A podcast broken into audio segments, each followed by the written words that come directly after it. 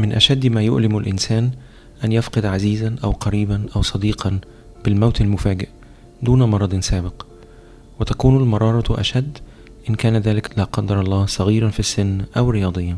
ولدينا جميعا شعور بأن حالات الموت المفاجئ دون سابق إنذار قد زادت بين أوساط الشباب والرياضيين، وعندما اجتاحتنا الكورونا في سنة ألفين وعشرين زاد معها طبعا معدل الوفيات، وزاد معها شعورنا بكثرة حالات الموت المفاجئ، ونسب البعض ذلك إلى الكورونا نفسها، ونسبها البعض الآخر للتطعيمات أو اللقاحات، واختلط في ذلك العلم بتأويلات المدعين وبنظريات المؤامرة. فهل هناك علاقة بين الإصابة بالكورونا والموت المفاجئ؟ وماذا عن اللقاحات وأثرها؟ الإجابة المباشرة والقصيرة هي نعم، هناك ارتباط بين الإصابة بالكورونا وأمراض القلب والموت المفاجئ، ونعم هناك ارتباط بين لقاحات الكورونا وبعض أمراض القلب. ولكن دعونا نبدأ القصة من البداية. مرحبا بكم في دقات، وهي سلسلة تهدف إلى توعية الجمهور بأمراض القلب من المصادر الموثوقة ومن الدوريات العلمية المحكمة. في عالم مليء بالزيف العلمي والأخطاء الشائعة نسعى لتقديم المعلومة الموثوقة للجميع. الموت المفاجئ أو الموت الفجأة هو موت الشخص بدون مقدمات أو إنذار أو أعراض تسبق الموت، وقد يحدث في شخص معروفة إصابته بمرض في القلب أو في شخص سليم معاف دون أي سابقة مرض، وقد يحدث في كبار السن وقد يحدث في الشباب. والنوع الأخير الذي يحدث في سن الشباب دون أي سابقة مرض له أسباب متعددة، منها ثلاثة أسباب رئيسية. أولا، أزمة قلبية بسبب انسداد في الشرايين التاجية، أو التهاب بالقلب، أو تضخم وراثي في القلب، أو اضطراب مفاجئ في كهرباء القلب، وقد نخصص لذلك حلقة كاملة في المستقبل. أما ما يهمنا اليوم فهو علاقة مرض الكورونا وتطعيمات الكورونا بذلك الموت المفاجئ.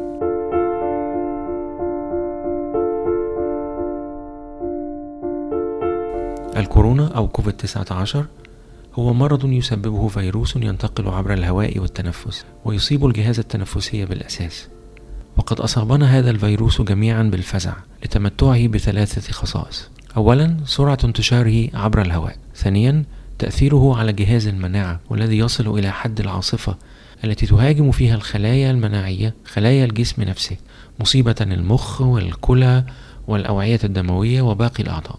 ثالثا، درجة شراسة ذلك الفيروس مقارنة بالفيروسات التنفسية الأخرى، حيث كان يموت في بداية الجائحة تقريبا واحد من كل عشرة مصابين بالفيروس، والحمد لله أن النسبة قد انخفضت الآن بعد ثلاث سنوات إلى واحد في المئة أو أقل. ويعلم كل من درس الطب أن فيروس الكورونا هو من الفيروسات الشهيرة والمعروفة بتسببها في التهاب عضلة القلب وأغشية القلب، ولذلك لم يكن مفاجئا لنا أن نرى مع الجائحة ومع الإصابات التنفسية الشديدة بالكورونا إصابات قلبية في صورة التهاب بالقلب أو جلطة قلبية حادة، بل كنا نرى حتى مع الإصابات التنفسية البسيطة أو المتوسطة في بعض الأحيان ارتفاعا في إنزيمات القلب في الدم، وذلك مؤشر لإصابة بالقلب حتى دون ظهور علامات أخرى أو أعراض بالقلب يشعر بها المصاب. أي أن القلب كان يصاب بشكل واضح للمريض والأطباء في صورة أزمة قلبية أو التهاب صريح في عضلة القلب في حوالي خمسة بالمئة من المصابين بالكورونا، وكان يصاب القلب بشكل صامت بدون أعراض وفقط استنادا إلى التحليل فيما يقرب من خمسين بالمئة من الحالات.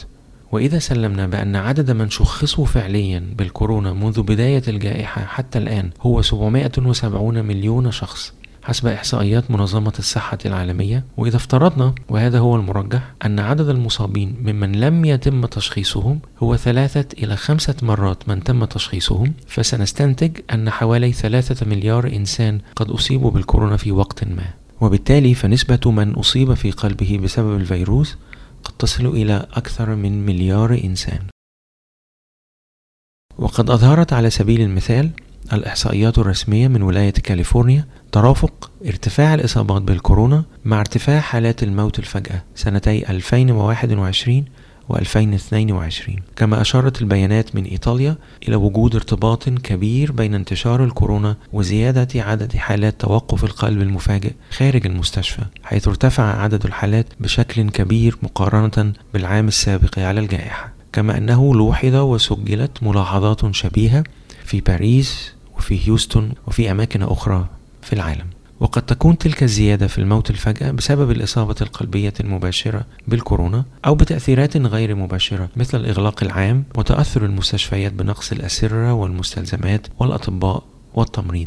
ومعظم من أصيبوا في القلب لم يشعروا بشيء، ولكن الإصابة قد تكون قد سببت التهابا في القلب، وقد تترك ندبة أو جرحا صغيرا لا يرى إلا بالمرنان المغناطيسي أو بفحوصات أخرى متقدمة، ولكن ذلك الالتهاب أو تلك الندبات الصغيرة قد يكون لها تأثير ما يظهر بعد الإصابة بالكورونا بأسابيع أو شهور، خصوصا في من يمارسون جهدا بدنيا فائقا مثل الشباب أو الرياضيين. ولذلك فإن التوصية الطبية تقضي بمنع المشاركة الرياضية التنافسية إلا بعد مرور ستة أشهر على التهاب القلب سواء كان بسبب الكورونا أو غيرها، ونحن لا ندري إن كان قد تم تطبيق ذلك بالفعل على أرض الواقع أم لا.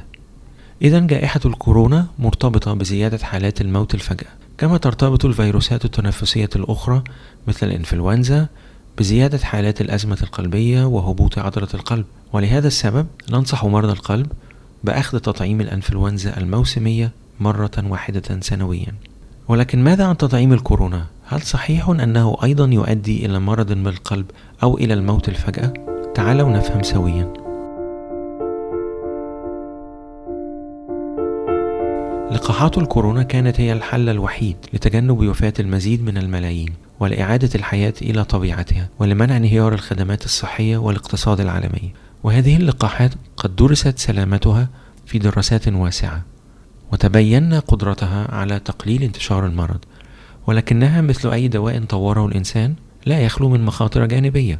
وبالنسبة للقلب فقد وصفت حالات نادرة من التهاب عضلة القلب والتهاب غشاء القلب التاموري في عدة أبحاث. مثلا في لقاح فايزر سجل التهاب في عضلة القلب والتهاب التامور في واحد إلى اثنين من كل عشرة آلاف متلق للقاح. وبالنسبة للقاح موديرنا فقد سجلت أيضا حالات لالتهاب عضلة القلب في واحد إلى اثنين من كل عشرة آلاف متلق، وكانت معظم هذه النسبة ضئيلة في الشباب، وكانت معظم الإصابات طفيفة وتعافت بدون الحاجة لتدخل طبي.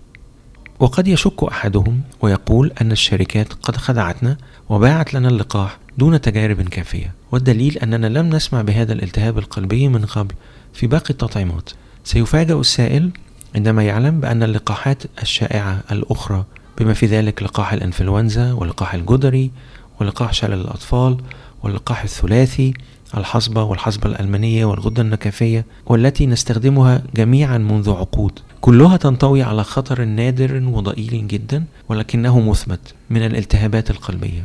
ولقاحات الكورونا ليست استثناء وتحمل نفس الاحتمال تقريبا. وهذه الحالات النادرة من التهاب عضلة القلب بعد اللقاحات قد تكون مرتبطة باستجابة الجهاز المناعي الشاملة للتطعيم وليست على وجه التحديد بسبب التطعيم ضد ذلك الفيروس أو غيره. كما أن العدد الهائل لمن تلقوا اللقاح حوالي ثلاثة عشر مليار جرعة، والتدقيق الذي خضعوا له قد ساعدنا على فهم واكتشاف المزيد عن فوائد اللقاح وأضراره. ولكن هل من الممكن أن يتسبب اللقاح في الموت المفاجئ؟ للأسف هذا ما يظنه عدد كبير من الناس، حيث أظهر استطلاع في إحدى المجلات الأمريكية الشهيرة أن ثلث الجمهور المستطلع رأيه رأى أن لقاح الكورونا يتسبب في الموت الفجأة. وطبعا يتعاظم ذلك الاعتقاد كلما سقط أحد الرياضيين المشهورين في الملعب، حيث سارعوا الجميع بإلقاء الاتهام على اللقاح والشركات المصنعة له. ولكن هل هذا الأمر غريب أو نادر؟ يعني موت الشباب فجأة؟ في الواقع لا. نحن نعلم مثلا وفقا لبيانات مكتب الإحصاءات الوطني في المملكة المتحدة أنه كان يسجل أسبوعيا ثماني وفيات قلبية للشباب أقل من أربعة وثلاثين عاما في إنجلترا وويلز بين عامي ألفين واثنين وألفين وخمسة، أي قبل الكورونا وقبل اللقاحات. ولدينا إحصاءات مشابهة في أماكن أخرى في العالم. والسؤال إذن هل أدى اللقاح إلى زيادة نسبة هذه الوفيات؟ الإجابة هي لا. يخبرنا فريق المتخصصين في طب القلب الرياضي في جامعة أمستردام الذين قاموا بتحليل جميع الدراسات المتاحة حول هذا الأمر، بما في ذلك دراسة أسترالية شملت أكثر من أربعة ملايين شخص، ونشروا دراستهم الشهر الماضي، يخبرون أنهم لم يجدوا دليلا قاطعا يشير إلى زيادة في حالات التوقف القلبي المفاجئ بعد تلقي لقاح الكورونا.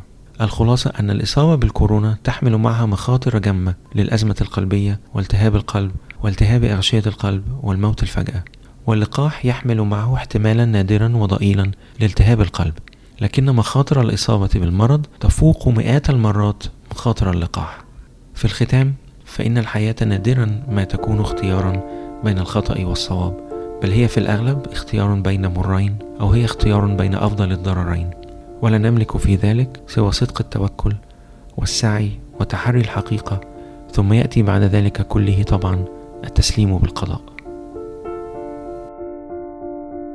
شكرا لمشاهدتكم لهذه الحلقة. إذا أعجبتكم يمكنكم الاشتراك في القناة وتفعيل التنبيهات كي تصلكم الحلقات الجديدة. كما يمكنكم مشاركة المحتوى عبر وسائل التواصل الاجتماعي المختلفة. وإلى اللقاء في الحلقة القادمة.